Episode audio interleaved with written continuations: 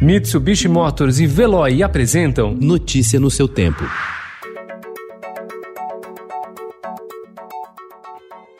Olá, seja bem-vindo. Hoje é quarta-feira, 5 de agosto de 2020. Eu sou Gustavo Toledo, ao meu lado, Alessandra Romano. E estes são os principais destaques do jornal Estado de São Paulo. Explosão em Beirute mata pelo menos 78 pessoas e fere quase 4 mil. Reforma tributária aumenta imposto de profissional liberal. Plano estudado pelo governo muda a tributação de quem presta serviço por meio de empresas e hoje tem isenções. O Senado pautou para amanhã a votação de projeto que limita a cobrança de juros no cheque especial e no cartão de crédito em 30% ao ano.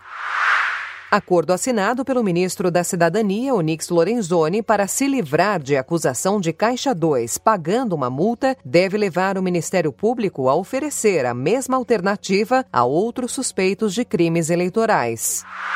Ao analisar pedido da defesa do ex-presidente Luiz Inácio Lula da Silva sobre a ação da Lava Jato, ministros Gilmar Mendes e Ricardo Lewandowski atacaram a atuação de Sérgio Moro à frente da Justiça Federal em Curitiba e indicaram voto para declarar suspeição do ex-juiz ao condenar petista. FIFA prevê expulsão de quem tossir de má fé.